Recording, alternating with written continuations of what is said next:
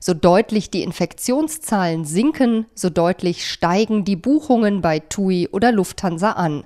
Und die Reiselust der Deutschen auch, sagt Portfoliomanager Michael Gierse von der Union Investment. Ich denke, dass wir im Moment einen Aufholbedarf haben, einen enormen Aufholbedarf sogar.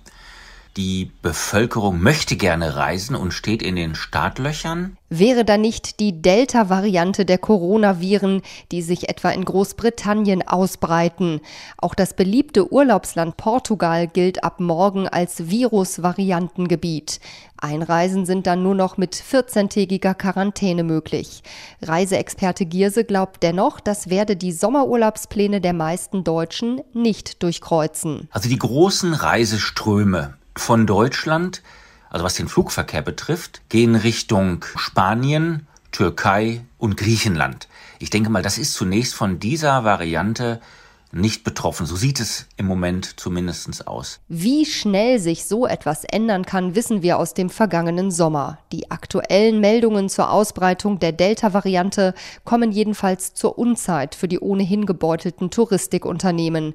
Erst vor wenigen Tagen konnten Europas größter Reiseveranstalter TUI und die Lufthansa Buchungsrekorde vermelden. Seit Mai würden Urlaubsreisen stärker gebucht als im Vor-Corona-Jahr. Die Lufthansa lässt mit Beginn der hessischen spanischen Sommerferien sogar einen Jumbojet von Frankfurt nach Palma de Mallorca fliegen, an vier Samstagen hintereinander, weil die Nachfrage so groß sei. Für den Luftfahrtexperten Stefan Schöppner von der Commerzbank aber auch eine Art Marketing. Ja, das ist ein Symbol, dass die Nachfrage relativ hoch ist und es ist auch ein Symbol an den Markt, ähm, dass alle Menschen wissen, es wird wieder geflogen, die Menschen steigen wieder in Flugzeuge und man könnte nachdenken darüber, ob man nicht auch wieder eine Flugreise bucht. Aus Sicht der Lufthansa ist es dringend nötig, dass noch mehr Menschen buchen. Schließlich hat die Airline noch rund 1,2 Milliarden Euro Schulden beim Staat. Die will Firmenchef Spohr noch vor der Bundestagswahl im September zurückzahlen.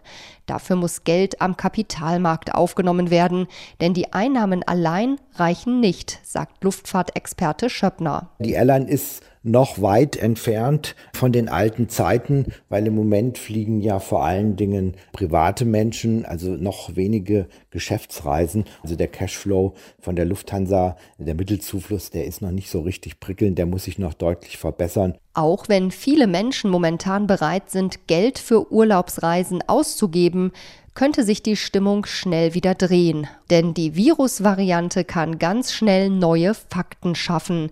So hat TUI nach Einstufung Portugals als Virusvariantengebiet alle Pauschalreisen nach Portugal bis Ende Juli abgesagt.